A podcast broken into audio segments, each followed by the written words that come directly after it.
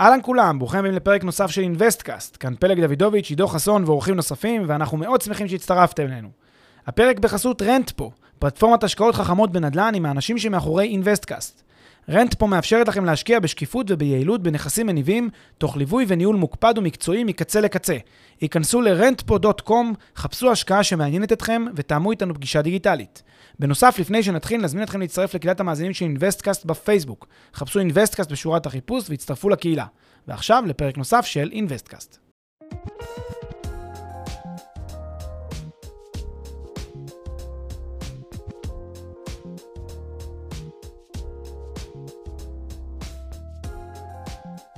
שלום לכולם, ברוכים הבאים לפרק 33 של Investcast. היום אנחנו נדבר על השאלה המקדמית שמשקיע שואל את עצמו כשמונחת לפניו תוכנית עסקית או כשמוצעת לו עסקת השקעה. והשאלה הזאת היא איך לנתח את ההשקעה הזאת, מאיפה מתחילים, מה צריך לבדוק, איזה שאלות צריך לשאול, מה אני צריך לדעת וכל מיני שאלות מהסוג הזה. והיום אנחנו נתייחס לכל השאלות האלה ונציג את הדרך האולטימטיבית, לפחות בעיניים שלנו, לדרך שבה לדעתנו נכון לנתח פרויקט או השקעה. אתה רוצה להגיד כמה מילים ככה ראשונות, פלג? כן, אז זהו למעשה אחד הפרקים הכי הכי הכי חשובים, אני חושב, למשקיע. זה פרק שאנחנו התבקשנו לפחות על ידי 10 אנשים שונים לעשות אותו. בעצם אפשר לקרוא לו השקעות נדל"ן נתחיל כאן. שזה בעצם אומר, כאן אנחנו מתחילים, זה הצעד הראשון שאנחנו עושים כשאנחנו נתקלים בעסקת נדל"ן פסיבית. אנחנו ניתן פה בזמן הקרוב את כל מה שצריך לבדוק, כן, ברמת הכותרות, ואחר כך גם נצלול יותר לעומק. אני חושב, עידו, שאנחנו גם נעלה באמת לקהילת המאזינים שלנו בפייסבוק את הצ'קליסט לבדיקה, כלומר את אותם דברים שאני חייב לבדוק אותם, ואותן שאלות שאני צריך לשאול, וגם יכול מאוד להיות שלאורך הזמן אנחנו נעבה את הצ'קליסט הזה ונוסיף עליו דברים, גם מניסיון של משקיעים נוספים וגם מניסיון בערך מחלוף הזמן, לפעמים דברים חדשים שצצים ואפשר להוסיף אותם, אז שווה גם מהסיבה הזו להצטרף לקהילת מאזינים שלנו ולקבל את התכנים הללו. אוקיי, אז בואו נתחיל בלהגדיר את השאלות שצריך לשאול ברמת הכותרת ככה, ואחר כך בשלב הבא ננסה רגע לפרק את זה, לצלול לכל אחת מאותן שאלות ולהסביר אותן יותר לעומק. מצוין, אז נושא הפרק הוא כאמור, איך אנחנו מנתחים השקעה, ובעצם אנחנו נבצע את הפרק הזה באמצעות 6 שאלות שאנחנו כמשקיעים פסיביים כמובן צריכים לשאול את עצמנו, וכמו שאמרת, זה ברגע שאנחנו מקבלים מודל עסקי, או ברגע שיצאנו נלווים מאיזושהי פגישה, ואמרו לנו איזה יופי המודל הזה וכמה יפה להשקיע שם, אז מה בעצם הפעולות שאנחנו צריכים לעשות כדי להתחיל להשתלט על כל הדבר הזה? אז 6 שאלות שנדון בהן. השאלה הראשונה זה שאלת השוק, שבו מבוצעת ההשקעה, כלומר, מה ניתוח השוק? שאלה השנייה זה מהו סוג העסקה? או מהו סוג ההשקעה. שאלה שלישית זה מהם המאפיינים של ההשקעה. שאלה רביעית זה מהי התוכנית העסקית, או המודל העסקי. שאלה חמישית זה מהו סט ההסכמים, או מהם תכני ההסכמים. ושאלה שישית זה מה האלטרנטיבות. כל אחת מהשאלות האלה היא עולם במלואו, ואנחנו עכשיו נצלול בעצם לכל אחת. אז באמת בוא נתחיל מהשאלה הראשונה, השאלה על איזה שוק מדובר, איזה שוק אנחנו צריכים לנתח, מה צריך לעשות בעניין הזה. מעולה. אז אנחנו הרבה פעמים אומרים את זה בפרקים אחרים, שהשקעת נדל"ן היא בראש ובראשונה השקעה בשוק. אנחנו צריכים כמשקיעים פסיביים, כשבאים לדבר איתנו על השקעה במיימי, פלורידה, או לא יודע מה, בסוצ'י, רוסיה, או לא חשוב איפה, לפני שאנחנו בכלל מתחילים להסתכל על המודל העסקי ועל התשואות ועל בית מלון או על לא יודע מה, מגורי סטודנטים או על סתם דירה, לפני שאנחנו עושים את הצעד הראשון, אנחנו צריכים קודם כל לשאול את עצמנו את השאלה, האם סוצ'י ברוסיה או מיימי בפלורידה או פרנקפורט בגרמניה, זה השוק שאני צופה לו גדולות בתקופת הזמן הקרובה, והאם זה שוק שאני מאמין בו. וכדי לענות על השאלה הזאת, אני חייב לעשות את מה שמכונה סקירת שוק. עכשיו, סקירת שוק, אנחנו גם כן, אומרים כל הזמן שצריך לעשות, אנחנו גם נותנים סקירות שוק באינבסטמארט, אנחנו מעלים סקירות שוק להרבה מאוד ערים בעולם, ואנחנו ממשיכים לעשות את זה, אז אפשר לראות אצלנו לפחות לחלק מהשווקים. יש לנו גם בעמוד הפייסבוק שלנו שני סרטונים על איך לעשות סקירת שוק, מה אני צריך לבדוק לגבי כל שוק, וגם יש לנו את הפרק של איך לומדים עיר כאן באינבסטקאסט, זאת אומרת, זה יש בסיס להתחיל לעבוד איתו, כמובן שתצטרכו לעשות דברים נוספים בהשקעה שאתם רוצים ללמוד אותה, אם אין לכם את הסקירה מוכנה, אפשר אם נגיד מיאמי פלורידה, אתם תצטרכו לעשות את זה לבד באיזושהי קונסטלציה, אבל תוכלו בהחלט לעזר בנו, וגם אנחנו מבטיחים שאנחנו לאט לאט נעלה עוד סקירות של עוד ערים, אבל מה אנחנו בגדול עושים בסקירת שוק? אני אחזור על זה בקצרה, אני צריך להבין את המדינה, אוקיי? במקרה הזה נניח רוסיה, שנניח סוצ'י העיר ורוסיה זאת המדינה, אני צריך להבין את העיר, אני צריך להבין את השכונה, את הרחוב, אני צריך להבין את הרובע של העיר, להבין בדיוק איפה זה ממוקם, להבין בדיוק את התהליכים שקורים שם, זה ברמת הגיאוגרפיה. עכשיו אני צריך לרדת לרמה, או לעלות יותר נכון, לרמת הכלכלה, ניתוח מקרו ומיקרו. מקרו-כלכלה, לשאול את השאלות של מהו התוצר ומה הצמיחה שם, ומה מצב האבטלה והתעסוקה, ומה מצב הילודה, ומה מצב השכר. יש הרבה מאוד שאלות שאני צריך לשאול את עצמי ולעשות סקירה מאוד מקיפה ומפורטת, להבין אם זה שוק שמבחינה כלכלית אני מאמין בו בטווח הרחוק, שוק שהמציאות, כן, המציאות הכלכלית היא תומכת בהשקעה שם, צריך להבין. כל שוק בעולם, קחו את המדינה הכי נכשלת בעולם, אתם יכולים למצוא שם מודל עסקי של 20% תשואה, IRR. האם זה אומר שיש סיכוי טוב שתקבלו את הכסף ושתצליחו? זה מאוד תלוי בשאלה, עד כמה השוק מפותח וטוב. ככל שהשוק צומח ומפותח וטוב, כך יש סיכוי טוב יותר שגם המודל העסקי יצלח. ככל שהשוק פחות מפותח מטבע הדברים, אז יש הרבה יותר מרכיבי ודאות שיכולים להשפיע, ולכן אי אפשר למעשה להתעלם מנתוני המקרו האלה הרלוונטיים. עוד דבר שאני צריך לבדוק אותו זה היבטים רגולטוריים, היבטי תכנון, להבין את הרגולציה במדינה, רגולציה על משקיעים זרים, רגולציה על השקעות זרות, להבין היבטי מס. הרגולציה שקשורה לסחירות עצמה, כן? לפערי הכוחות או ליחסים בין סוחר למשכיר ודברים מהסוג הזה. למשל רגולציה מהסוג הזה של רגולציה על השקעות ומשקיעים, יחס בין סוחר למשכיר, עד כמה השוק הוא רנטבילי, כמה קל למצוא סוחרים, עד כמה המדינה תומכת בזה. במדינות שבהן אנחנו מזהים שיש רגולציה מכבידה על משקיעים, אז אנחנו גם יכולים להניח שהליכי תכנון יהיו קשים יותר ומורכבים יותר בגלל שאין עניין לעודד ולקדם הליכי תכנון לפרויקטים שמעורבים מידה מסוימת של השקעה, וגם תזכרו, בסוף יש מדינות שהן, כן, לא נאמר, אבל מושחתות, שבהם מי שיצליח זה מי שמקורב, מי שדופק על השולחן ונמצא שם, ולא בטוח שחבורה של ישראלים שמפתחת איזשהו מיזם באותה מדינה, יש לה איזשהו יתרון יחסי עודף על פני מישהו אחר בשוק, אז כמובן את הדברים האלה, במיוחד היבטי רגולציה, הם חשובים מאוד. כנ"ל גם היבטי מס, מיסים שחלים על העסקה, חשוב גם להבין היבטי מתח, היבטי מטבע, אנחנו משקיעים גם במטבע הרלוונטי של אותה מדינה, צריך להבין, אמנם יש הרבה עניין ספקולטיבי במטבע, אבל צריך לקחת בחשבון לפחות המגמות ולהבין פחות יותר לאן זה הולך, האם המטבע צפוי לו שינויים דרמטיים בעתיד הקרוב, וגם כן היבטי מימון שגם אותם צריך להכיר.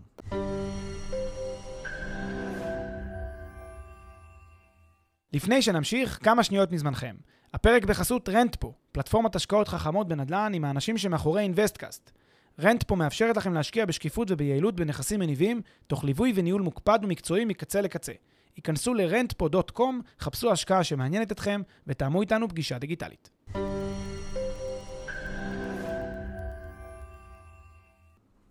ותגיד, מה, זה לא קצת מוקדם מדי לכל הבדיקות האלה על השוק עוד לפני התחלנו לדבר על הפרויקט? יפה, אז זו שאלה באמת טובה, הרבה שואלים אותנו, וגם כשאנחנו עושים למשל פגישות והרצאות וכנסים עם משקיעים, תמיד אנחנו מתחילים בשוק, עוד לפני שאנחנו אומרים בכלל מה הזדמנות ההשקעה, ואני חושב שכך נכון, וזה גם מאוד חשוב שנטמיע את זה כמשקיעים, את העניין הזה. השוק הוא הבסיס להשקעה, זאת עסקת נדל"ן, ויכולה להיות עסקה מנצחת וטובה, אבל אם השוק לא תומך שם בנדל"ן, והשוק לא טוב, כשוק להשקיע בו, אז כל ההשקעה הזאת תרד לטמיון. והדוגמאות הכי טובות זה אלה שלמשל עלו 10% עם השוק בגלל עסקת נדל"ן מצוינת, אבל בגלל שהשוק שם קרס, כי המטבע נכשל או משהו כזה, אז המטבע ירד ב10%. אז מה עשינו? נשארנו במקום, פשוט נתנו למישהו כסף לכמה שנים, והוא החזיר לנו אותו רק אחרי כמה שנים, בלי ריבית, בלי כלום. אז מן הסתם, יש חשיבות מאוד גדולה לשוק, ולדעתי זה חשיבות מקדמית, בכלל שתשקלו בכלל ברצינות את הפרויקט הזה. כן, ויכול להיות שהרבה פעמים גם אתה יושב מול יזם הפרויקט נשמע לך כל כך טוב, אתה כל כך מתאהב בפרויקט, שאתה שוכח שהוא תלוי במה שקורה בשוק שנמצא מסביבו, ולפעמים גם הניתוח של השוק שקורה אחרי שאתה שומע על הפרויקט, ואחרי שאתה מתאהב בפרויקט, הוא מוטה ברמה של ההטייה הטבעית שלך לטובת מה שאתה רוצה לראות. רצוי לנתח את השוק מראש, ואחר כך ללכת לרמה של הפרויקט. אני לגמרי מסכים. מאוד מדויק מה שאמרת. טוב, ותגיד, דיברת קודם על היבטי מס, היבטי מימון. כמשקיע קטן אני צריך להתמקצע בכל ההיבטים האלה שציינת כבר בשלב הזה, או שאפשר להסתפק במה שמספרים ליזמים במסגרת התוכנית העסקית בשלב שבו מציגים לי את הפרויקט? זו גם שאלה נכונה. בתי מס, נפריד רגע בתי מס ומימון. בתי מס, קודם כל, כמעט תמיד לא יוצגו לכם בבתי המס המלאים, כי כל הנצועות וכל המספרים וכל הדיבור הוא תמיד נטו לפני מס. נטו זה אומר נטו, שזה בעצם אחרי כל ההוצאות, רק לפני מס. מס בסוף אתם עושים את הקלקולציה עבור עצמכם. קשה לאנשים, וזה טבעי, לספר לכם מה יהיה תכנון המס שאתם צריכים לקחת אותו, כי זה תלוי האם אתם משקיעים כיחיד, האם אתם משקיעים כבני זוג, האם אתם משקיעים כחברה, חברה משפחתית, דברים מהסוג הזה. כל הדברים האלה יש להם כמובן שיקול שאתם צריכים לבדוק אותו לבד, ולכן עוד לפני בכלל שאתם בודקים את הפרויקט עצמו ובמהלך סקירת השוק, אתם צריכים גם לנתח את היבטי המס שחלים עליכם בתור משקיע או יחיד או דרך חברה. זה אינדיבידואלי. אז זה מאוד חשוב. אבל כמו שגם אמרת, גם חשוב זה היבטי המימון. לפעמים יש היבטי מימון שהם בגדר רד פלג. למשל, אם אומרים לי, אם אני יודע שבמדינה מסוימת, כעניין של רגולציה, אין מימון לזרים, ויש הרבה מדינות כאלה שאין מימון לזרים, או שהמימון בדרך כלל לזרים הוא בתנאים נחותים, אז אם מציעים לי פרויקט עם מימון, אני צריך מיד לבדוק איך זה יכול להיות שקיבלתם פה מימון, מה קרה. קורה לנו לא פעם שאנחנו שומעים מאנשים שהם השיגו מימון, יזמים שמתייעצים או שמשוחחים איתנו, אז אני שואל, איך השגת פה מימון? לא, זה דרך איזושהי חברה נפרדת שמאוגדת פה, מאוגדת שם, והיא מקבלת את המימון, וזה היזם משיג, וזה על החלק של היזם. זאת אומרת, יש פה פתאום כשמגיעים למימון, אז זה נהיה פתאום רגיש. זה נקודה שצריך לבדוק אותה, בהתחשב בכך שאם באמת סקירת השוק מלמד אותנו שקשה לקבל מימון, צריך להבין טוב טוב למה במקרה הזה היזם הוא הצליח להשיג. לפעמים באמת הוא מצליח, כי הוא הצליח לקבל איזושהי גישה לבנקים. אז במובן הזה הדברים האלה רלוונטיים מאוד. טוב, אז דיברנו, התחלנו בשאלה הראשונה שצריך לעסוק בה, השוק. מה לגבי סוג העסקה? מה אנחנו צריכים לשאול את עצמנו לגבי הסוג, האופי של העסקה? או לא האופי בעצם, הסוג, המאפיינים, אולי נתייחס על זה אחר כך. נכון, אז הסוג העסקה זה יותר ברמת הכי מקרו שיש, ואנחנו מדברים על זה לא פעם ב-Investcast, אז אני רק אחזור בקצרה. כשאנחנו מדברים על סוג העסקה, אנחנו מבחינים בין 3 צורות, או 3 טיפוסים של עסקאות. טיפוס הראשון זה עסקה מניבה, הטיפוס השני זה עסקה יזמית, והטיפוס השני זה עסקה יזמית, והטיפוס השלישי הוא בעצם טיפוס הביניים, זה עסקה משולבת יזמות ומניב. עכשיו, העסקה המניבה זה די פשוט, זה כמו דירה עם סוחר, או זה כמו דירה שמיד הסוחר צפוי להיכנס, או שלא קשה להזכיר אותה. זה בגדול עסקה שמבוססת על תשואה שוטפת, שיש לי אותה מול העיניים, ושלא קשה לי לגלות אותה. כן? אפשר לקרוא לזה עסקה שהיא בעיקרה טריוויאלית, כי זה גלום בנכס הסוחר, וגם אם זה לא... כן, יש תמיד את השאלה הזאת, מקסימום... מה יקרה אם לא נצליח למצוא סוחר? אז גם בעסקה שהיא מניבה, האתגר הוא לא תמיד למצוא את הסוחר, אלא למצוא את הסוחר במחיר שאתה מבקש. זאת אומרת, תמיד אפשר יהיה למצוא סוחר, תוריד את המחיר ותמצא סוחר. לכן באמת גם האתגרים בעסקה מניבה הם אתגרים שיותר קל לפתור אותם. כי קצת מורידים במחיר, מתפשרים קצת על עוד איזה 0.25% בתשואה ומצליחים למצוא סוחר. כך שבמובן הזה עסקה מניבה היא עסקה יותר טריוויאלית ופשוטה, והיא מבוססת בעיקרה על תשואה שוטפת ולא על השבחה. העסקה הבאה, או הצורה הבאה של עסקה, זו עסקה שהיא משולבת. זה בעצם סוג של נכס שוטף עם איזשהו רכיב של שבח, רכיב של השבחה. עכשיו, זה יכול להיות הרבה השבחה, יכול להיות מעט השבחה, תלוי, זה כבר סקאלה. אבל בגדול, זו עסקה שהיא, זה למעשה רוב העסקאות. עסקאות שהן בעצם כוללות גם את מרכיב השבח וגם את מרכיב הנכס. כמו שאמרנו באחד הפרקים, חשוב לשים לב ששבח זה לא עליית ערך טבעית. אם אני קונה דירה בחול, והשוק הוא צומח, ותהיה לי עליית ערך טבעית של 10% לשנה, אז זו עליית ערך, זה לא שבח. שבח זה משהו נפרד, וכשאני מדבר על שבח, אז זה צורה אחרת לגמרי, שאני צריך לקחת בחשבון, שהיא מבוססת על פעולות אחרות, ולכן כשאני מדבר על עסקה שהיא יזמית, זו עסקה שנשענת על שבח, לא על עליית ערך. אז לכן כשמדברים על עסקה יזמית, על עסקה המשולבת, אז זה נכס מניב מסוים, למשל דירה, עם רכיב של שבח, אם זה דירה על הנייר, כן? אם אני קונה אותה בשלב הבנייה, אז יש לי כאן גם את העסקה המניבה כשהדירה תהיה מוכנה להשכרה, וגם כן את השבח, שזה בעצם אותה המתנה, או על הנייר, או בתקופת הבנייה, אותה המתנה של חודשים עד שנים, עד לרגע שאני אקבל את המפתח. הדבר הזה מגלם שבח שהוא שבח די מעניין, זה שבח די יפה, כי מה הרעיון? כשאני קונה את זה מוקדם, יש לי סיכונים שמכונים סיכוני הקמה. אז בתקופה הזאת שאני קונה מוקדם, אני נהנה בסוף ההקמה מאותם סיכוני הקמה שהצלחתי להתגבר עליהם. ובמובן הזה תהיה לי תשואת שבח יפה. עכשיו, כמה תשואת השבח תהיה, זה כבר תלוי במידת הסיכון של סיכוני הקמה. אם זה שוק מפותח מאוד, כן, ערים באירופה, ערים בארצות הברית בחלק מהמקומות, בישראל, אז הפער לא יהיה דרמטי. אם זה במדינות נחשלות כאלה, אז אני אראה באמת פער גדול מאוד בין דירות על הנייר לבין דירות מושלמות, גמורות, בגלל שיש סיכוני הקמה מאוד גבוהים. אז הפיצוי שלי יהיה כמובן בהתאם. זה יהיה באמת רכיב שבח גדול.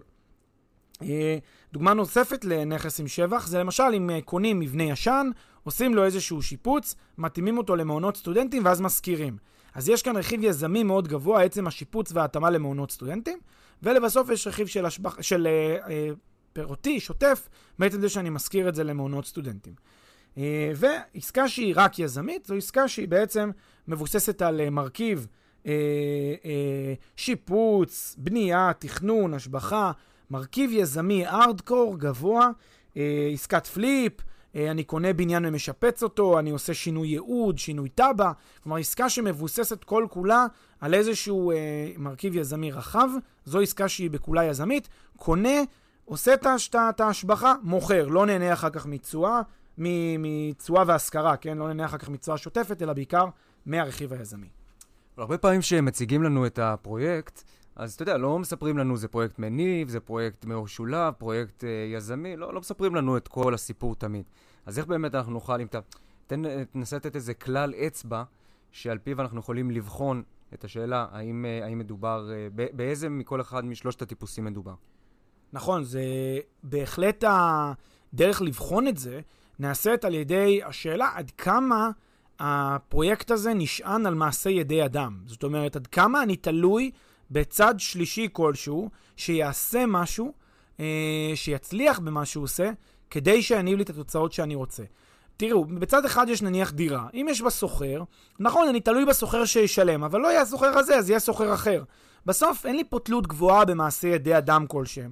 חברת הניהול רק גובה, אוכפת, בודקת, דואגת לחוזים, דואגת לתחזוקה, יש לה תפקיד, אבל אם לא, היא אחת אחרת תבוא. אני לא מאוד תלוי בחברת הניהול ואני לא מאוד תלוי בסוחר. אני תלוי במה? בשוק, בגדול, בזה שיהיה מספיק ביקוש, בזה שיהיה מספיק תנאי שוק שתומכים, בזה שהשוק יצמח ושהכלכלה תעבוד כמו שצריך. בזה אני תלוי. בעסקה שהיא יזמית הארדקור, כן, בונה ממש בניין על קרקע ריקה, כל התהליך נשען על אותם יזמים, וזה מעשה ידי אדם. ככל שאני רואה יותר רכיבים שהם מעשה ידי אדם, ככה העסקה מאופייה יותר יזמית, פחות מניבה, וכמובן איפה שיש באמצע, הרכיבים המשולבים זה אותם שיש גם הישענות על השוק, וגם הישענות על מעשה ידי אדם ברמה רחבה. אז בדיוק, ברמה הרחבה, מעשה ידי אדם, אני אומר שאתה לא מתכוון למעשה ידי אדם ברמה הפיזית לבנות את הבניין, אלא גם שינוי ייעוד, עניינים, כל דבר שצריך להיות מעורב בו באופן אקטיבי, בן אדם, ולערוך שינוי מסוים או לייצר משהו, כן, התלות היא פוחתת התלות בשוק עצמו ובתפקוד התקין שלו, ועולה התלות בהצלחה של מה שהבן אדם הזה מנסה לעשות. נקודה מאוד נכונה. כשיש יזמים שהסיפור של ההשקעה היא כרוך בשינוי מסוים, שינוי ייעוד, שינוי תכנון, הסבת בניין לבניין אחר, התלות שלנו באותם יזמים ספציפיים היא אדירה. התלות שלנו היא באיתנות הפיננסית שלהם, ביכולת שלהם לעמוד בזה, במקצועיות שלהם, ביסודיות שלהם. בקשרים שלהם לפעמים. בקשרים שלהם המון פעמים. אנחנו תולים את כל יבנו בהם. הם לב העניין כאן. ולכן זה מה שנקרא מעשי ידי אדם. כשאני משקיע לעומת זאת בנכס, כן, השקעה שהיא פסיבית בעיקרה, אז גם אם יש לי אנשים שמלווים אותי בתהליך, ויועצים ובעלי מקצוע, אז אני תלוי בהם ברי חלוף, הם לא יקימו ויפילו את העסקה הזאת, אני יכול גם בלעדיהם ואני יכול גם להחליף אותם. ולכן זה אולי ההבחנה, באמת הנקודה המדויקת להבחין. טוב, ותגיד, יש קשר ישיר בין המידה של היזמות, כן, אם יש אמרנו שלושה טיפוסים, משולב, יזמי או מניב, יש קשר ישיר בין המידה של היזמות לבין התשואה שאנחנו נראה בסוף? לא בהכרח, לא בהכרח, וזה טעות נפוצה שהרבה אנשים חושבים שנכס מניב זה תשואה נמוכה, ויזמי זה תשואה גבוהה. למעשה, הייתי אומר בצורה גורפת שאין קשר ישיר בין מידת היזמות, לבין התשואה החזויה במודל. כלומר, יכול להיות שבעסקה יזמית במודל יראו לי תשואה גבוהה יותר. התשואה שתתקבל בפועל היא לא בהכרח אותה תשואה שיראו לי במודל, אבל גם מבחינה תוצאתית אין כל כך קשר, כי יש דברים אחרים שמשחקים תפקיד, כמו שאמרנו קודם, מידת הצמיחה של השוק, אפשר למצוא נכסים מניבים שעולים. מדי שנה תשואות דו-ספרתיות, זה קורה, ואפשר גם למצוא ההפך. דירות מגורים למשל בתל אביב ב-2019 אם תקנה, תקבל 2% תשואה לשנה ו-0% עליית ערך, אפילו מינוס 2% לשנה ירידת ערך. זאת אומרת, אתה מקבל פה איזשהו מין קוקטייל כזה שלא חד-חד ערכי בין מה עדיף, האם נכס מניב או נכס יזמי מבחינת התשואה, ולכן בטח אבל אי אפשר לומר באופן גורף שזה תשואה גבוהה, זה תשואה נמוכה. גם בצד היזמי כמובן יש פרויקטים שמראים תשואות גבוהות, יכולות להיות עשרות אחוזים, ויש כאלה שמראים תשואות נמוכות. עכשיו גם קחו דוגמה, אם אתם רוצים לראות נכס מניב עם תשואה גבוהה, תחשבו על דירות במדינות באמת נחשלות כאלה, מדינות במזרח אירופה או בואכה רוסיה שם, או מדינות רחוקות יותר, קזחסטן למשל, תחשבו על מדינות ערים נידחים איפשהו, אתה יכול גם למצוא תשואה של 20% בהשכרת דירה, או כל מיני יחידות דיור איפשהו באיזה חור, אתה יכול למצוא תשואות של 20%, תשואה סופר יזמית. האם זה בהכרח מלמד משהו על ההתממשות של זה? כנראה שלא, אבל זה שנכס מניב ונכס יזמי לא הולכים יד ביד עם התשואה, זה דבר שהוא בטוח. או לפחות לא בהכרח. אז מה, בואו ננסה לסכם רגע את הנקודה הזאת, בלמה אני צריך להבין את סוג העסקה, למה הדבר הזה מעניין אותי, שורה תחתונה.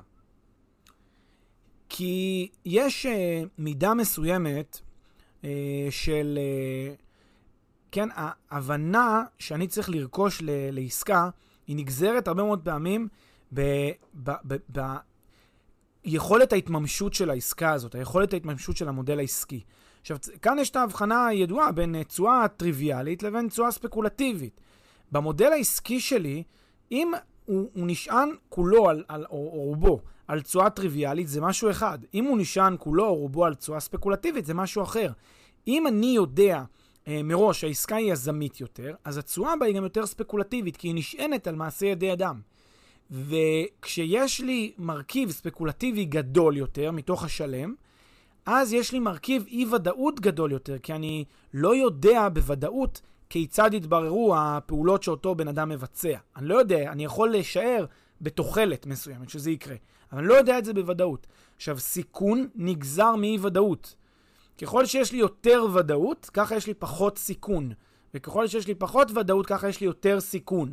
עכשיו, בתשואות שהן מבוססות בעיקרן על נכסים יזמיים, מרכיב אי-ודאות גבוה, וזה מוביל הרבה פעמים לסיכון גבוה יותר בהיבט הרכיב הספקולטיבי. ובעסקאות מניבות, כשיש לי תשואה שיותר טריוויאלית, נגזרת ממהות הנכס עצמו, כן, השכרת הנכס, השכרת הדירה, במיוחד אם זה במקומות שבהם זה מהות הנכס להשכיר אותו, כי זה מרכז העיר, כי זה עיר מוכרת וגדולה שיש בה שוק שכירות מפותח, אז הרכיב הוא יותר טריוויאלי, התשואה יותר טריוויאלי, וככה אני יכול יותר להישען על הנכונות של המודל העסקי, יש פחות אי-ודאות ויש פחות סיכונים. טוב, אז נעבור לנקודה השלישית מתוך השש שעליה רצינו לדבר, על מאפייני העסקה עצמם, וצריך להתחיל ולומר שכל מה שגם אמרנו עד כה, גם כל מה שאמרנו עד עכשיו, אבל אני חושב שצריך לשים לב טוב טוב למה שאנחנו הולכים להגיד בנקודה הזאת, כי הכל מבוסס על סיפורים אמיתיים, מה שנקרא. הכל נשען על ההיכרות שלנו עם הסכמים אמיתיים שקיימים בשוק, ועל פרויקטים אמיתיים שמוצאים למשקיעים. ולפעמים במאפיינים, או בסט ההסכמים, או בסעיפים שנמצאים בהם, יש המון המון המון דברים שכדאי לשים לב אליהם כשנכנסים להשקעה או לפרויקט. אז בואו נצלול לנקודה הזאת פלג. עיזים, קוראים לזה לפעמים, יש מסתתרות עיזים במאפיינים, בסט ההסכמים, נכון. אז נתחיל ברכיב של מה הם מאפייני העסקה. אז כזכור, אנחנו, השאלה הראשונה שלנו הייתה איזה שוק מדובר, אחר כך מהו סוג העסקה, ועכשיו אנחנו במה הם מאפייני העסקה. מאפייני העסקה זה בעצם אותם רשימה של מאפיינים כלליים של העסקה, שאני צריך להבין אותם עוד לפני שאני צולל לתוך המודל העסקי. אז המאפיין הראשון זה כמובן מהו היקף ההשקעה. כמה כסף אני צריך לשים, זה די טריוויאלי וברור. אני צריך לראות שיש לי את הכסף ושאני יכול לעמוד בתקציב. הדבר הבא זה משך העסקה. עכשיו, כאן צריך לשים לב לכמה נקודות. דבר ראשון, תאריך כניסה. מתי התאריך שבו אני צריך לשים את הכסף? האם זה מחר בבוקר? האם זה עוד חודשיים? יש הרבה עסקאות שזה... בואו נשים פה שתי דוגמאות למצבים שאני צריך לבדוק בתאריך כניסה. דוגמה ראשונה זה יש עסקה שבה אתה מתחייב היום ומעביר במועד כלשהו בעתיד, לא ידוע. יש הרבה יזמים שעושים את זה, הם אומרים, אני רוצה לשמור לי את האופציה לבוא לדרוש ממך ביום אחד כסף לפרויקט שאני עדיין אין לי זכויות בו. צריך להבין את זה. אם בן אדם אומר לכם, אתה היום מתחייב, עוד שנה אני אבוא ודרוש ממך כסף, אתה צריך לשאול, למה כבר היום אין את ה... למה היום? מה תלוי? אין לך את האופציה שם, למה אתה מחכה? עכשיו, לפעמים הוא ייתן לך תשובה כמו, אני מחכה שיושלם הגיוס בהצלחה, ולכן אני לא רוצה להטריח אותך, וכולי וכולי. לפעמים הוא לא ימצא תשובה טובה, כי אין תשובה טובה. כי פשוט הוא רוצה קודם כל למצוא, להראות שיש לו כסף, ואז הוא הולך לחפש את המיזמים. יש כאלה שעושים את זה, אתם צריכים להבין, בדיוק. כמובן, אנחנו לא אומרים מה טוב ומה לא טוב, אנחנו אומרים שאתם צריכים להכיר אותם. אתם בסוף תחליטו אם מתאים לכם כזה מודל או לא מתאים לכם מודל, זה תלוי כמובן בצרכים וביכולות שלכם. אז זה דוגמה אחת. דוגמה נוספת שהרבה פעמים עושים זה מה שנקרא blank check, שזה מעין גיוס כזה ללא מטרה ספציפית. אני אגייס כסף, אני אגייס אותו היום והוא יישב לי שם באיזשהו חשבון, ואני אוכל להשתמש בו לכל מיני מטרות. ואז מציגים לי תוכנית כזאת מעורפלת, מודל עסקי מעורפל. זה מבחינתכם לא נקרא תאריך כניסה. זה מבחינתכם תאריך כניסה שהוא וי כזה מעורפל.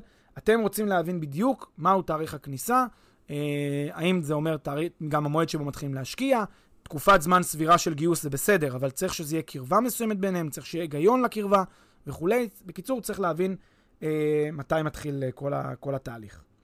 הדבר הנוסף שאנחנו צריכים לבדוק, או המאפיין הנוסף שקשור למשך העסקה, זה משך כולל של העסקה. מההתחלה ועד הסוף. כאן אפשר להגדיר, כן, משך זמן קצר, זה עד שנה, בינוני משהו כמו 5 שנים, ארוך 5 שנים ומעלה. צריך לקחת בחשבון שבעסקאות ארוכות טווח, או בהשקעות ארוכות טווח, יש מרכיב הולך וגדל של אי ודאות. אולי דווקא זמן ארוך מאפשר תיקונים, או בלתמים, או איזונים, או שוק מתקן את עצמו לאורך זמן, וכולי. זה לא הכרחי כן, יש ממד של אי ודאות, אבל מהצד השני גם את הסיפור הזה. נכון, זה נקודה שבהחלט הרבה מעלים אותה, שאם אתה הולך להשקעה ארוכת טווח, אז השוק יתקן את עצמו, גם אם תהיה ירידה בשנתיים הראשונות, זה כבר יספיק לתקן. אני מסכים, אבל כשאנחנו מדברים על אי ודאות, זה הרבה פעמים גם קשור להיבטים גיאופוליטיים, היבטים כלכליים, שינויים רגולטוריים, אפילו שינויים בתרבות. קחו לדוגמה, תחשבו שאתם משקיעים עכשיו באיזשהו נכס בחול, להשקעה ל10 שנים, 15 שנה, ואתם לא סתם, אתם שמים את הכסף שלכם על הפריים לוקיישן של עד המטרו, ליד התחנת האנדרגראונד. עכשיו השאלה, אני לא בטוח שזו עסקה טובה בטווח הרחוק. תחשבו שעוד 8 שנים נכנסות לפה מכוניות אוטונומיות, אין יותר צורך בטח בהסעות המונים, לפחות בסוג שאנחנו מכירים, וערכה של דירה בתחנת מטרו צונח פתאום, רק בגלל שאין שום טעם מיוחד בלגור דווקא שם, ולא לגור במקום אחר, כי כשיש מכוניות אוטונומיות, פתאום הכל משתנה. לכן, בתקופת זמן ארוכה יש מרכיבים שנכנסים, שיכולים לשנות את ההשקעה על פניה, ואנחנו מעדיפים במובן הזה להבין ש... כן, לא העדפה גורפת, זה תלוי בכם, אבל ככל שההשקעה היא לזמן ארוך יותר, מה שנקרא 8 שנים צפונה, מרכיבי ודאות רלוונטיים מתחילים להיכנס לתפקיד, ככל שההשקעה היא לטווח זמן קצר יותר, ככה יותר תחומה, ואני יותר יודע לפחות למפות את מרכיבי הוודאות שלה, אבל שוב, גם לא להגזים, כמו שאתה אומר מהצד השני, לא ללכת להשקעות של שנה, כי בשנה זה לא מספיק, לא יהיה בהכרח תיקונים, וגם לא 2-3. ב-2-3 אין מספיק זמן לתקן בעיות. עדיף בסביבות ההשקעות בינוניות של 4-5-6 שנים, זה נשמע לי משהו יותר סביר. טוב, בואו נדבר על נקודות של פעימות של השקעה. יפה, אז גם זה נקודה בהחלט רלוונטית, שוב אנחנו תחת משך העסקה, ולפעמים ההשקעה היא לא בפעימה אחת, זאת אומרת אני לא מעביר במכה את הכסף ליזם או למי שלא יהיה, אלא אני מעביר את ההשקעה בפעימות. כאן צריך להבין האם הפעימות הן פעימות, מה הסיבה בעצם לפעימות. לפעמים קונים נכס בפעימות ישירות מקבלן, או נכס בעסקת יד שנייה כזאת, אז יש שלבים, יש מפל תשלומים זה מכונה, אז זה הסבר לגיטימי. לפעמים יש גם יזמים בעסקאות, כן, עסקאות יזמיות, גם כן יש שני שלבים, לא יודע מה, שלב רכישת הקרקע ואחר כך שלב השיפוץ, זה גם לגיטימי, אבל לפעמים יש פשוט פעימות לא ברורות, לפעמים אומרים לכם, טוב, היום תעבירו 100, עוד כמה חודשים דבר איתכם, נדרוש עוד איזה 100, ואז צריך להבין מה התנאים שיקרו כדי שתדרשו, מה זה השיקול דעת שלכם, מה הסיבה שאתם דורשים בכלל היום את 100, ומה שאני חושש זה ששוב, זה בסך הכל מין ניסיון לקרוך אתכם פנימה, כשהעסקה עדיין לא מבושלת, ומה שהם רוצים זה שתכניסו קודם כל מהר פנימה כסף, ואחר כך יבואו אליכם עוד שנה כשהעסקה תתבשל ויגידו לכם תכניסו עוד 100. אתם צריכים להבין מראש מה הסיבה לפעימות, למה יצרו את הפעימות האלה, ולשאול על זה. שוב, מתוך הרצון שלא תעשו פה בעצם תאריך כניסה שגוי, לא מדויק בהקשר הזה. עוד דבר שאתם צריכים לדעת לגבי פעימות, זה נושא של מה כתוב בדרישות ההשקעה, מבחינת אפשרות להזרים עוד כסף מהמשקיע. לפעמים בהסכמי ההשקעה, כחלק מהדרישות, אומרים למשקיע, אתה תידרש להוסיף, אתה עשוי להידרש להוסיף עוד כסף. זה נקודה מאוד חשובה. אם אני עשוי להידרש להוסיף עוד כסף, אז זה דבר שאני חייב להבין אותו. זאת אומרת, אני צריך להיות בר פירעון. אם אני מתחייב לזה בחוזה, אני צריך להיות בר פירעון, אני צריך שיהיה לי כסף בכיס, אחרי אפשר לתבוע אותי על זה שאני לא הכנסתי עוד כסף. לכן צריך לקחת את זה בחשבון, אם הסכום הוא סכום סופי וכולל, וזה רלוונטי כאמור גם לנושא של הפעימות. נקודה נוספת שהרבה פעמים רואים אותה, זה נושא של נקודות יציאה. והיא כבר לא קשורה לפעימות. והיא לא קשורה לפעימות, היא עדיין קשורה למשך העסקה בכל אופן. ונושא של נקודות יציאה מתעורר בגלל תראו, זה די מדהים. הרבה אנשים אומרים למשקיעים, כן, יש פה בהשקעה הזאת נקודות יציאה. עכשיו צריך קודם כל להבין דבר אחד לגבי נקודות יציאה. בעסקאות יזמיות וגם בעסקאות של נכסים בנדלן, נקודות היציאה הן לא מאוד טריוויאליות. זה לא שכמו בבורסה, מהיום למחר אתה יכול לצאת. מי שאומר לכם מהיום למחר אפשר לצאת, אז או שהוא לא הבין את העסקה, או שהוא לא מבין את השוק, או שהוא בסך הכל מטעה אתכם. שוב, אני לא מדבר על ריטים שזה נסחר, אז אפשר לצאת כמובן מתי שרוצים. מדבר על עסקאות שאתם נכנסים, או רוכשים נכס, או רוכשים יחידת השתתפות באיזושהי קרן. אין דבר כזה נקודות יציאה מיידיות. זה תהליכים שלוקחים זמן. אז מיידי אין אף פעם, יכול להיות שזה ייקח 3 חודשים, 4 חודשים, אז אתם צריכים להבין כמה זמן לוקח לצאת. דבר נוסף שאתם צריכים להבין, לפעמים גם יש גם נקודות, צריך לומר גם, לפעמים יש נקודות יציאה קבועות בהסכם המייסדים או בהסכם הניהול, שלמשל אומרים לך, יהיה לך אפשרות שנפרע לך חלק מההשקעה אחרי שנה או אחרי שנתיים, זה גם קיים, צריך להבין, וכשיש מצב כזה צריך להבין, באמת מאחורי ההבטחה הזאת, יש איתנות פיננסית שתתמוך בכך. זה שאני מבטיח שעוד שנה אני אפרע חלק מהסכום, לא אומר שיהיה לי, אני צריך לשאול מאיפה יהיה לך, הרי לפרויקט אני יודע כמה כסף יש, כי הרי אני קטע שקוף. ואני יודע שאין לפרויקט כסף בשנים הבאות. ואז הוא יגיד לך, לא, אני אדאג לך מהכסף שלי, אני אפרע אותך מחוץ לחברה. זה נקודה מדאיגה. מה זה אתה תדאג לי מחוץ לחברה? אני הרי משקיע בחברה, אתה תשלם לי מחוץ לחברה כסף כדי לפרוע לי את ההשקעה במקרה הזה. זאת נקודה שצריך לבדוק אותה. שוב, לא אומר בהכרח אם זה טוב או רע, רק צריך לבדוק. ולהשתכנע שמה שאומרים לכם הוא מבוסס על אמת. תגיד, מה לגבי נקודות יציאה אתה יודע, הרבה פעמים יש נקודת יציאה, אבל זה תלוי ברכישה של משקיע אחר. זה גם דבר שקיים.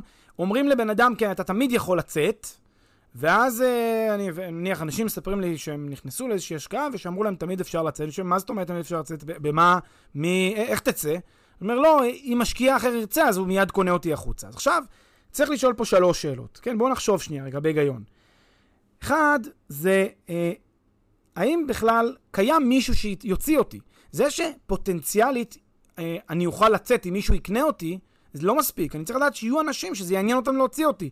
אם זה השקעה באיזשהו מיזם, שקשה לגייס אליו כסף מלכתחילה, או שלא יודע, מיזם שמאמצי השיווק בו היו מאוד גדולים, ולך תדע מה יהיה עוד שנה, וכשהתחילו משברים פתאום אנשים ירצו לנטוש, האם יהיה מי שירצה לקנות? זה שזה אפשרי, זה לא אומר שזה פיזיבילי או שזה ריאלי. אז צריך לעשות את ההבחנה הזאת. דבר נוסף, אותו בן אדם שאומר, כן, מישהו אחר יקנה אותי, אני צריך להבין מי זה אותו בן אדם.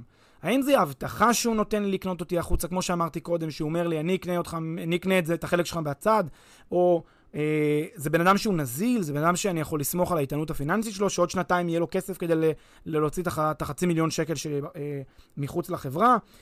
צריך להבין, זו התחייבות שהוא עושה, זו התחייבות שהיא מחוץ להשקעה, צריך להבין אותה. ודבר שלישי, לפעמים יש גם תנאים שמסתתרים פה בדרך של איך יוציא אותי. לפעמים יגידו לי, אוקיי, אתה יכול לצאת, אבל אתה צריך לוותר על, לא יודע מה, $30,000. כי זה כנס יציאה רק בגלל שאתה רוצה לצאת לפני הזמן. אז זה בסדר, זה לגיטימי שוב, כשאומרים לי את זה מראש, רק אז זה אומר שזה תנאי יציאה נחות. זה לא שווה כבר. אם אני נכנס מתוך ידיעה שאני הולך להפסיד $30,000, רק מעט זה שאני יוצא, אולי כל העסקה הזאת כבר הפסדית, של מה נכנסתי. אז לכן צריך לחשוב על הדברים האלה מראש, להכיר אותם ולשאול אותם עוד מהשלב הראשוני. ודבר האחרון שהייתי בודק בנושא של נקודות יציאה, זה מי מחליט אם אני יוצא או לא. לפעמים יש שיקול דעת ליזם, וזה מופיע בהמון הסכמי שותפות, שיקול דעת ליזם לגבי כל אחד שרוצה לצאת. זאת אומרת, אם בן אדם אומר, אני רוצה לצאת, היזם יכול להחליט, לא, אתה לא יכול לצאת, לפי שיקול דעתו הבלעדי. שהלפעמים הסיפו בשיקולים לטובת ההשקעה, לטובת הקרן. ברור שזה לטובת ההשקעה או הקרן, אבל אם השיקול דעת אצל היזם אם אני יכול לצאת או לא, אז אני למעשה בעצם לא יכול לצאת, אלא אם הוא קובע אחרת. ואז אני צריך לשכנע. ואז מתחילים עם כן, אבל הוא חבר, הוא קרוב, אני מכיר אותו, הוא בטוח ייתן לצאת וכו'. אז צריך פשוט להכיר את זה, וככל שאתם משתכנעים שבאמת יהיה מישהו שיוציא אתכם בשמחה, אז קדימה. אם יש איזשהו חששות, חייבים להכיר את זה ולקחת את זה מראש. ונקודה האחרונה לגבי נושא של משך ההשקעה, זה נושא של מתי מוכרים, מתי נגמרת העסקה. גם כאן צריך להבין בדיוק מתי היא נגמרת, איך היא נגמרת, האם במכה אחת, האם נגמרת בכמה שלבים, דברים מהסוג הזה. זה גם קשור למשך ההשקעה, הסיום שלה, כן? הסיום הוא חלק בלתי נפרד ממשך ההשקעה, ברור. מה לגבי, טוב, זאת אומרת, מחירה, מה לגבי סחירות, נזילות, סחירות בסמך וחט, כן? נזילות, ניתן להנזיל, מה התנאים? זהו, אז זה די דומה למה שאמרנו קודם לגבי השאלה אם אפשר למכור. כן, אם זה נכס סחיר, נזיל, תראו, סחירות ונזילות זה מונחים משוק ההון. בדרך כלל, בנדלן, אין דבר כזה סחיר ונזיל, לא ברמה מיידית לפחות, יש תקופה ארוכה של לפחות חודש, חודשיים, אנחנו מכירים את זה, יש, אגב, זו נקודה נכונה שצריך להכיר אותה, יש, נניח אומרים לי באיזשהו מודל, שמה, בתוך שבוע נצליח למכור את כל הדירות. אז הולכים, יש מדדים כאלה שבהרבה מאוד מדינות, אפשר למצוא את משך הזמן הממוצע למכירת נכסים במדינה, ואפשר לראות כמה זמן לוקח. יש שווקים שבהם זה לוקח באמת רבעון אחד למכור, בשווקים של מדינות יחסית מפותחות, אבל יש פתאום מדינות שבהם אין כל כך טרנזקציות. אני הייתי אומר, נגיד, בישראל היום, לא הייתי אומר שתוך 3 חודשים אפשר למכור דירה, ממש לא. בישראל הייתי אומר, זה יכול לקחת גם חצי שנה, ואפילו 9 חודשים למכור נכס, מהיום שפרסמת אותו, כן. אתה תמיד יכול למכור מיד, כזה, במין להוריד את המחיר ב10-15%, אולי תמצא מהר יותר קונה. אבל כל זמן שאתה רוצה למכור במחיר שלו, ורוב האנשים הם כאלה, ולא להפסיד על ההשקעה שלך, אתה תרצה למכור, ייקח לך זמן למכור. טוב, בואו נדבר על עוד מאפיין נוסף חשוב, נפרד לחלוטין, מסלול הכסף. סופר חשוב בעיניי. מאוד מאוד חשוב. מסלול הכסף, זה אחד המאפיינים שאני חושב שהוא המרכזי ביותר, בעיקר בגלל עולם ההונאות שיש בכל הקשור להשקעות ודברים מהסוג הזה. מסלול הכסף הוא בעצם מה הכסף שלי עושה מהרגע ששחררתי אותו מחשבון הבנק שלי, לאן הוא הולך עד לרגע שאני אקבל אותו חזרה. זה מסלול הכסף. עכשיו, אני צריך להבין מהו תהליך ההשקעה ולמי הולך הכסף בכל שלב. כלומר, למשל אני צריך לשאול את עצמי, הכסף הזה, כשאני עושה את העברה הבנקאית הראשונה, למי, לאיזה חשבון? לחשבון של היזם, לחשבון של חברה אחרת, לחשבון של חברה בישראל, לחשבון של שותפות בחול, חברה בחול, מי זה הבן אדם הזה? האם הבן אדם הזה זה מישהו שהוא היזם? האם זה מישהו מטעם היזם? לפעמים יש יזמים שהם מספרים, וזה קרה לנו לא פעם שראינו את זה מסיפורים של אחרים, שאנחנו רואים יזם שלם מספר את כל הסיפור. בסוף אתה בא ואתה מסתכל על ברגע האמת להעביר את הכסף, אתה רואה שאתה מעביר בכלל למישהו בשם אחר. אתה שואל אותו, רגע, מי זה הבוזמן הזה שאתה מעביר אליו? זה לא אתה, לא התקשרתי איתו בהסכם. לא, תשמע, הוא זה שיוזם, אני רק מייעץ, או פתאום כל העסקה משנה את אורה לגמרי. בסוף, מי שהציג לי את זה, זה בסך הכל מתווך מטעם היזם, הוא דיבר, הוא שכנע, ובסוף היזם שאני לא מכיר אותו בכלל, הוא זה שמקבל את הכסף. לכן, הנושא הזה הוא מאוד מאוד רגיש. צריך להבין מי מקבל את הכסף, במובן, בתהליך הראשוני והמיידי, וצריך עוד דבר להבין, זה אם יש גם מה שנקרא, איזה תנאי קודם למה. האם אני מעביר ליזם ואז הוא מתחיל לעבוד, או האם היזם מתחיל לעבוד כבר ואז אני מעביר לו? זו שאלה. לא תמיד יש תשובה חד משמעית. לפעמים יש מקרים שבהם אני ארצה לתת ליזם איזשהו דרייב מסוים להתחיל לעבוד, איזשהו סכום מינימלי, כי אחרת אני לא אראה מספיק רציני. וזה מצד אחד. מצד שני, יש יזמים שקובעים הכל מראש. תן לי את כל הכסף מיד בהתחלה. יש איזה קצת בעייתיות, קוף שוב, כי אני נפרד מכל הכסף הזה מיד. אז וזה באמת מתקשר למה שדיברת קודם לגבי מפל התשלומים, והרוב בסוף, חלק בהתחלה וכולי ודברים מהסוג הזה. אבל מה לגבי, אם אני אנסה כאילו למקד את זה חזרה למסלול של הכסף, מה לגבי השאלה אם הכסף עובר ישירות לחשבון של היזם, או שעובר לכל מיני חשבונות ליווי, חשבונות נאמנות, דברים מהסוג הזה? מעולה, חשבונות הנאמנות וחשבונות הליווי הם צינור נפלא ופתרון נפלא, שנבע בעקבות גלים של הונאות בעולם ההשקעות, בוודאי בהשקעות בחול של כל מיני יזמים ומיזמים מפוקפקים. הבעיות שהיו בדרך כלל במיזמים ובהונאות הגדולות זה שהכספים התערבבו.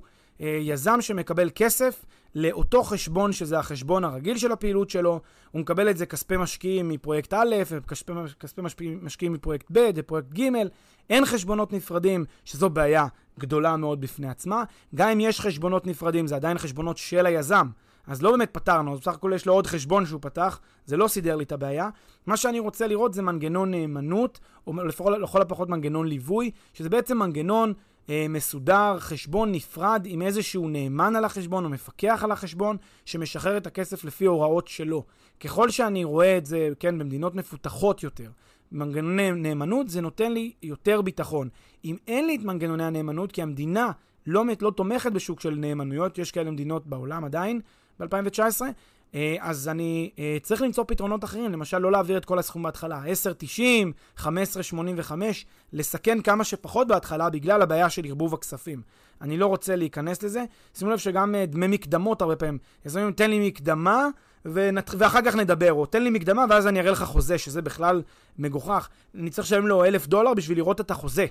כי הוא רוצה כאילו לכבול אותי לעסקה. עכשיו, $1,000 האלה לא הולכים לשום חשבון נאמנות, הם הולכים לחשבון היזם, זה כסף שכשלי כבר, אני עכשיו צריך להתחיל לחפש אם אני בסוף לא נכנס להשקעה הזאת. זה דבר שהוא מאוד מאוד חשוב ורגיש, אז חשוב נושא של חשבונות הנאמנות, וחשוב גם לשים לב לחשבונות הנאמנות, לפחות לכל העניין של תקופות הגיוס, לכל הפחות.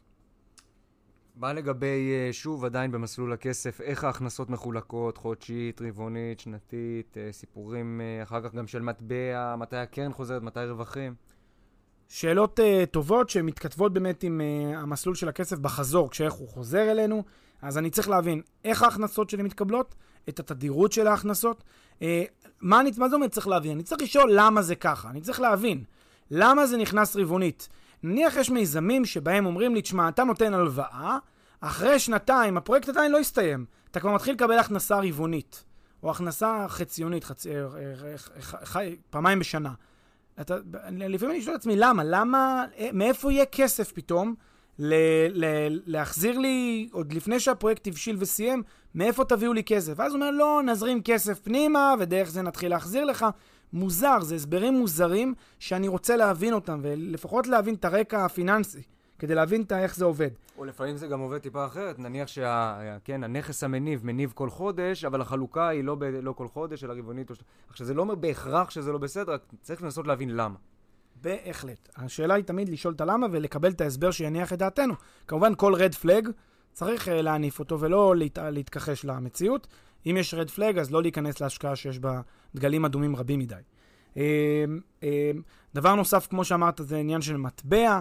באיזה מטבע חוזר הכסף? הרבה אנשים אומרים, טוב, יחזירו לי את הכסף, ואז אתה מגלה שאתה מקבל אותו באיזה רובל או מטבע אחר, אני לא יודע, מטבעות כאלה ואחרים שיש לך בעיות בהמרה שלהם, לא ספציפית כמובן הרובל, אבל כל מיני מטבעות שיש לך בעיות להמיר אותם, או בעיות אחר כך עם עמלות יקרות, זה דבר שצריך לקחת אותו בחשבון, עמלות ההמרה, זה חלק ממרכיב הרווחים שלך. וגם כמובן השאלה מתי הקרן חוזרת ומתי הרווחים. אם יש לך כבר סוחרים שמתחילים להכניס שכר דירה, אז יש לך לפחות החזרים של הרווחים השוטפים, והחזר הקרן בדרך כלל הוא בסוף, או לפחות בפעימות, צריך להבין גם איך זה עובד.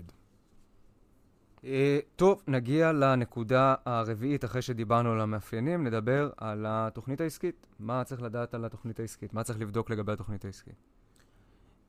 זהו הביזנס מודל של הפרויקט.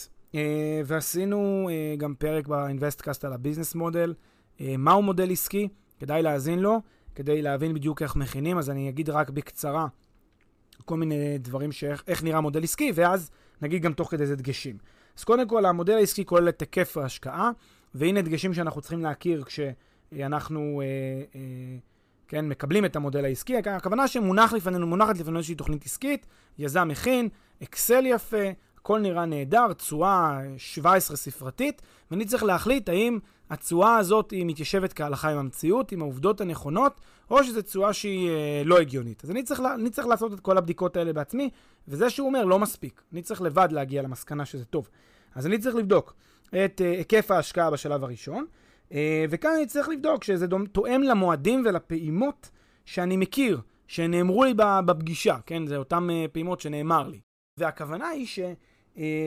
הרבה פעמים מה שקורה, וזו נקודה חשובה, אני רואה צועה, יראו לי פה צועה לומד 14%, ואז אני שם לב שהצועה נגזרת מהשקעה שכולה נעשית ב, לא יודע מה, ב1 לינואר 2020, אבל אני למעשה משלם את הפעימה הראשונה, לא יודע מה, היום, באמצע 2019. זאת אומרת, חצי שנה יש לי חלק מסוים מהכסף שיושב ולא מקבל עליו צועה, ואת הכסף העיקרי הם עשו מיום תחילת העסקה בפועל, מיום תחילת הפרויקט בפועל.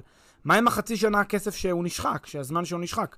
עכשיו שימו לב, חצי שנה שאתה לא מקבל כלום על הכסף, יכול לפגום בתשואה אפילו ברמה של 3-4%, להוריד את התשואה, במיוחד בתשואות גבוהות. זה דרמטי. ויש סיבה נפלאה שלא הציגו לי את זה, בגלל שלא רצו שאני ידע שהתשואה פה קצת יותר נמוכה.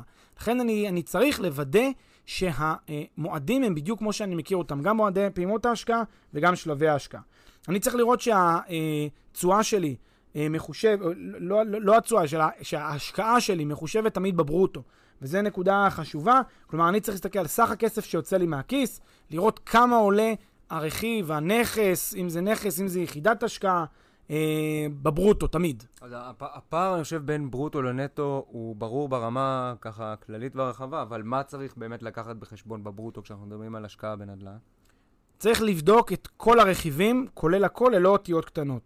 אם זה נכס אז מחיר הנכס, אם זה יחידת השקעה אז מחיר יחידת ההשקעה. לזה צריך להוסיף, אם לא הוסיפו, כן? לפעמים מציגים לי את המחיר הכולל ואז הכל בסדר, אבל גם אז אני צריך לבדוק שבאמת לא ניפחו לי שם איזה רכיב, אבל כשאני בודק את המחיר, הנכס זה לא מספיק וגם לא את יחידת ההשקעה. אני צריך לבדוק דמי ניהול, צריך לבדוק עמלות, אני צריך לבדוק הוצאות משפטיות, אני צריך לבדוק ביטי מיסוי מסוימים, ביטי מע"מ, למשל מס רכישה, מס שבח למשל, בכל מיני דברים שצריך לבדוק. למשל, הרבה פעמים יזמים עושים איזשהו פרויקט השבחה בחול, לא מכלילים את אלי ההשבחה ולא מכלילים שבח. כי מורים זה מיסים, זה מחוץ למודל. מה זאת אומרת? זה מס בחול שאתה משלם אותו על זה שהשבחת נכס. בוודאי שאתה צריך להציג אותו, המודל זה חלק מהעסקה. זה לא משנה שזה מס, לא כל מס הוא מחוץ למודל. אז בגדול צריך לבקש כל דבר שקשור למחיר שאני משלם, שוב, כמה כסף הכנסתי מהבית וכמה כסף אני אקבל בסוף. אבל מה אם אומרים לי, אני צריך לעשות הערכות כלשהן, אני לא יודע ברגע הרכישה להעריך את זה בדיוק, מה, כי אגב בחלק מהמקרים אולי יכול להיות שזה המצב. מעולה. רכיב אי הוודאות קשור גם להיקף ההשקעה, ולא בהכרח צריך להגיד למה הם לא יודעים. לפעמים לא יודעים כי יש הערכות ואי אפשר לדעת בוודאות, אבל זה בסדר. עכשיו, אבל צריך שתי אפשרויות. אפשרות ראשונה, בואו קחו את הגבוה, בואו תניחו את ההנחה המחמירה, אל תניחו לי את ההנחה הסבירה. קחו את ההנחה המחמירה, תניחו שאתם צריכים לגבות ממני בהתחלה לא 100 אלף דולר על היחידה הזאת, אלא 120 אלף דולר, למקרה שיהיה לכם עוד כסף שתצטרכו להכניס מהבית. ועכשיו תראו לי את התשואה תחת הנחה של 120 אלף דולר. תראו לי את המודל, כאילו אני מכניס 120 אלף דולר, וכאילו אני יודע מראש שזה הסכום השקעה. זאת אומרת, אתם אל תיקחו את הסיכונים עליי, אני רוצה להיות ללא חשיפה, אתם תיקחו את הסיכונים על עצמכם, ואם יתברר שבסיכומו של דבר היו סכומים נמוכים יותר, בבקשה, תחזירו לי. זה נפלא. יש, גם אצלנו, כשקונים דירות, למשל, לצורך העניין, נראה את המחיר, כולל הכל, עם הנחות מחמירות, בכוונה. הנחה מחמירה, ואז אנחנו עם מקסימום, במקרה הכי טוב, תקבל פתאום, מתנת צ'ק של איזה 20 אלף שקל חזרה, בגלל שלקחנו הנחה מחמירה. זה מאוד מאוד חשוב. עכשיו, בן אדם, כשהוא עושה את הבדיקה שלו על התשואה, הוא יודע שזה תחת הנחה מחמירה של המחיר הגבוה של הנכס, ואז הוא יודע שאם המחיר של הנכס יתברר בסוף כנמוך יותר, הוא יודע שהוא יפיק אפילו תשואה גבוהה יותר מזה שהוא חזה במודל. שזה גם, זה הפתעה טובה פעמיים. גם הוא מקבל כסף חזרה וגם התשואה שלו השתפרה. אז לא כדי לשפר את התשואה במודל, תיקחו על חשבוננו, המשקיעים, את ההנחות הסבירות או ההנחות הבסיסיות, בלי לגלם את כל המחיר. אז זה דבר ראשון. דבר שני, תבקשו מהיזם את הערכה הכי מדויקת שהוא יכול, ותסבירו לו, תראה לי בדיוק אילו רכיבים אתה לא יודע היום לחזות אותם ברמה של 100%, בוא נדבר עליהם. אז בוא קודם כל את אותם רכיבים שיש לי ב-100%, תן לי לתת לך ב-100%, נניח מחיר הקרקע, אני יודע בדיוק כמה היא שווה, כי זה, המסע מתן כבר הסתיים, וכמה עולה עורך דין אני יודע בדיוק וכו' וכו'. אתה אומר, יש כל מיני דברים בשיפוץ שאני לא יודע להעריך, אז בוא לגבי השיפוץ, אני אתן לך איזשהו סכום עכשיו, שהוא הסכום המחמיר. ואז גם אני אבין בדיוק מה הרכיב שאתה צופה בו אי ודאות. על בטח אל תגיד לי, טוב, זה 100 אלף דולר בערך, בוא נתחיל מזה ואחר כך נראה לאן אנחנו הולכים. בסדר? אז זה נתון מאוד מאוד חשוב, שקשור להערכות, ואכן השאלה שלך היא נכונה מאוד.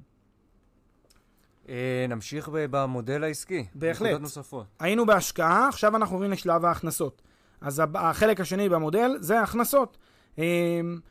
צריך לראות, כשמראים לי הכנסות לאורך תקופת ההשקעה, כן? צריך לראות שההכנסות הן מגיוניות, ושהן מתיישבות עם נתוני השוק. הרבה אנשים אומרים, כן, יש לי איזושהי סחירות, אני מקבל פה איזשהו כסף, תראה לי את המספרים, תראה לי שהסחירות היא נכונה, תראה לי שהנתונים הם נכונים וכו'. אז גם זה דבר שהוא חשוב. חשוב להשוות כאן בין נכסים מאותו סוג, כלומר, להשוות בין תפוח לתפוח.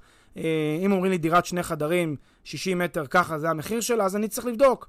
כמה ללכת ליד 2 המקומי, לאותם אתרי תיווך מקומיים, לראות כמה דירת יד שנייה, ולהסתכל טוב, אם אומרים לי סחירות, ואז אומרים לי, תשמע, אבל זה עוד 3 שנים, המחירים של הסחירות יעלו, אל תעשה לי את המשחק הזה של נפח את מחיר הסחירות, אני רוצה לראות לפי היום, לפי המחיר היום, ואז אולי אם זה ישתפר, אז מה טוב, אבל אני רוצה לראות את המחיר היום, ולפיו לגזור את התשואה שלי, זה הדבר הנכון לעשות, ולא להניח עליית ערך של הסחירות כאן.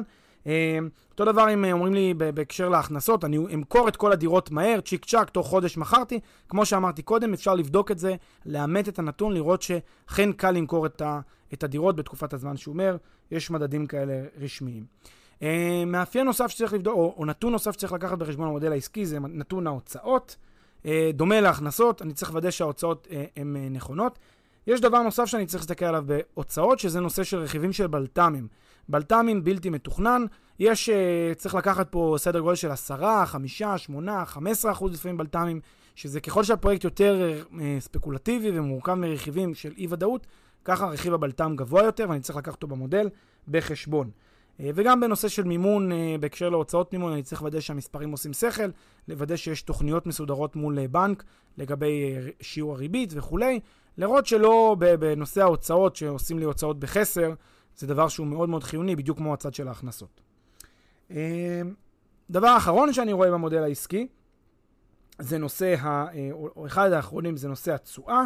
אני רוצה לוודא שהתשואה שלי מחושבת כהלכה, שאין בעיות בחישוב שלה, כלומר שהיא מבוססת על היקף ההשקעה ברוטו, שיש תשואה שהיא תשואה אפקטיבית, כלומר תשואה שהיא מחושבת בריבית שנתית אפקטיבית, ריבית צבורה, לא תשואה גסה כזאת, לא תשואה פשוטה. הרבה אנשים אומרים, זה יצא לך 12%, ואז כשאתה עושה ריבית אפקטיבית, אתה רואה 10, 14, זה רחוק מ-12, למה אמרת 12?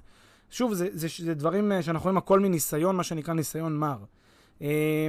אז גם את הדבר הזה אנחנו צריכים לקחת בחשבון. שני דברים נוספים שניגע בהם במהירות, לדעתי, זה הנושא של ניתוח רגישות וחלק היזם וחלק המשקיעים. ניתוח רגישות זה מודל בעצם שמראה לי כיצד משתנה המודל העסקי אם כל מיני תחזיות של היזם לא מתממשות כהלכה. כלומר, אם קשה להשכיר, אם קשה למכור, אם קשה לקנות, כל מיני דברים מהסוג הזה, הוא צריך להראות לי טבלה, זה רק בפרויקטים יזמיים רלוונטי, הוא צריך להראות לי טבלה מסודרת של כל התרחישים ואיך התשואה שלי זזה.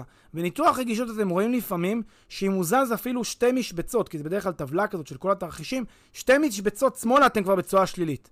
זה דבר, זה רד פלג שצריך לקחתו בחשבון. זאת אומרת, רק שני דברים קטנים צריכים להשתבש, מה שנקרא בקטנה, כדי שאתם תמצאו את עצמכם כבר בלי הקרן, או עם הפסד קרן. בדיוק, זה לא רק את התשואה, זה יכול להיות גם לפעמים תשואה של 2-3 משבצות, ואתה מאבד את הקרן, ואני חושב שבעסקה יזמית אתה צריך להיות מודע לכך, שאתה נכנס לעסקה יזמית, אתה מוכן, יש לך נכונות לאבד את כל הקרן. חד משמעית, בעסקה יזמית, תנאי להיכנס לעסקה יזמית, זה המוכנות שלכם לאבד את כל הקרן. חד משמעית.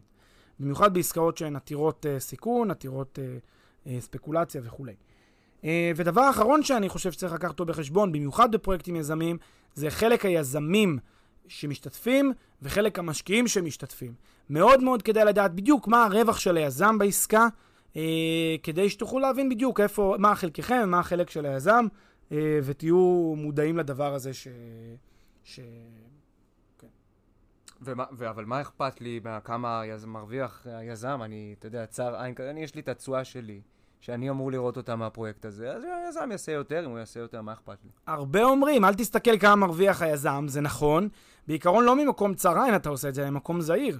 אם היזם מפיק 40% על העסקה, על הרכיב האקוויטי שהוא שם לצורך, נגיד הוא שם איזה כמה, ואתה מרוויח 12%, זה לא אומר יותר מאשר שאתה פשוט לא מפוצה על הסיכון שיש בפרויקט. זה לא ממקום צר עין, אתה רוצה לקבל פיצוי על הסיכון שיש לך. כסף שלך מסוכן בצועה משוקללת של 30%, היזם מקבל 40 על החלק שלו, אתה מקבל 12 על החלק שלך. אז מישהו פה מסבסד את השני, ואתה לא רוצה לסבסד את היזם ברמה שלי, שכל הסיכון ייפול רק עליך.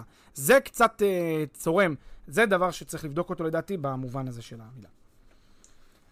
טוב, נגיע לנקודה החמישית, סט ההסכמים. מה אנחנו צריכים לדעת לגבי ההסכמים שאנחנו חותמים עליהם כשנכנסים להשקעה? יפה, אז סט ההסכמים זה דבר מאוד חשוב, אנחנו גם פעם נעשה פרק שלם שקשור לחוזים בתחום ההשקעות, תרשום שלנו את זה ברשימה של הפרקים. אני חושב שנושא ההסכמים הוא נושא רגיש, אז אני לא רוצה לגזול מאותו פרק את הבמה, אני אגיד מאוד מאוד בקצרה. שאני צריך לבדוק את כל הסט, אני קורא לזה סט ההסכמים, כי אף פעם זה לא רק הסכם אחד בחברות יזמיות, כן, שמוכרות השקעות, אלא זה בדרך כלל סט, הסכם ניהול, הסכם ליווי, הסכם ייעוץ, הסכם ייצוג, הסכם זה, איפויי כוח, הסכם גג, הסכם משקיעים, הסכם יזמים, כל כך הרבה צורות שיש לנו של ההסכמים האלה, צריך בסופו של דבר לקרוא את כולם. עכשיו שימו לב, אם יש תשקיף, צריך לקרוא את כל התשקיף. אם יש, לא יודע מה, סט של 50 הסכמים באנגלית, אז צריך לקרוא את כל ה-50 הסכמים באנגלית, לא יעזור. אתם חותמים עליהם, אתם צד להסכם, לא תקראו את זה. גם אם אתם מאוד מאוד סומכים על היזם, והוא הכי נחמד בעולם, זה לא שייך. אתם צריכים להבין בדיוק מה ההתחייבויות שלכם. אתם צריכים להבין אחד, את ההצהרות שלכם, מה אתם מצהירים שאתם בדקתם.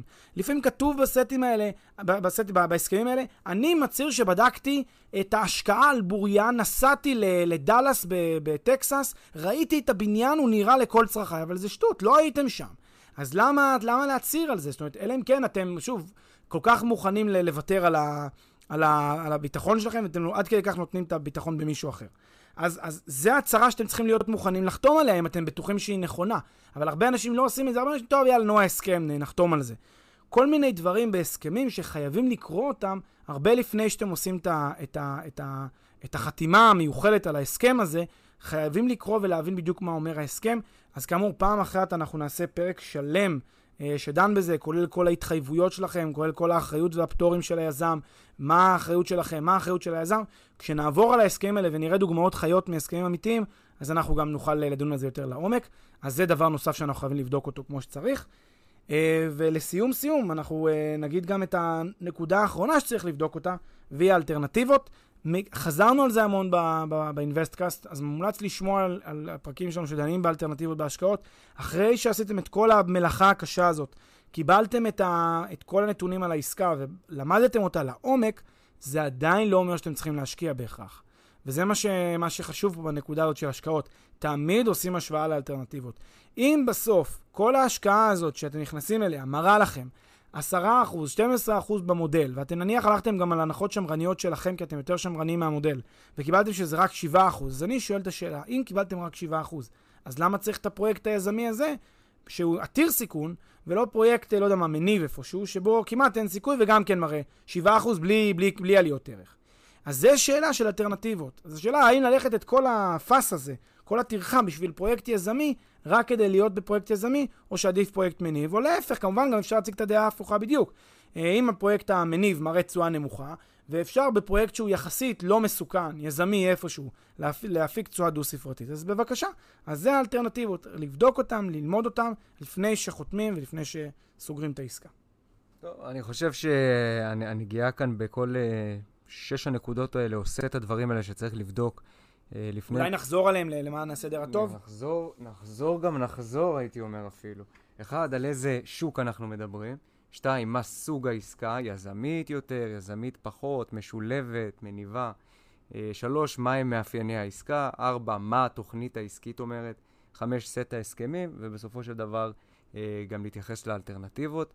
אני חושב שאם עובדים בצורה שיטתית על פי הדרך הזאת, אז מבינים יותר לעומק את העסקה, מנתחים אותה כמו שצריך לנתח אותה, ושוב, יש פחות סיכון בכניסה אליה, כי אתה מבין מה אתה עושה ולא מסתמך ב-100% על מה שאומרים לך. מסכים. טוב, אז תודה פלג. תודה רבה עידו. נתראה בפרק הבא.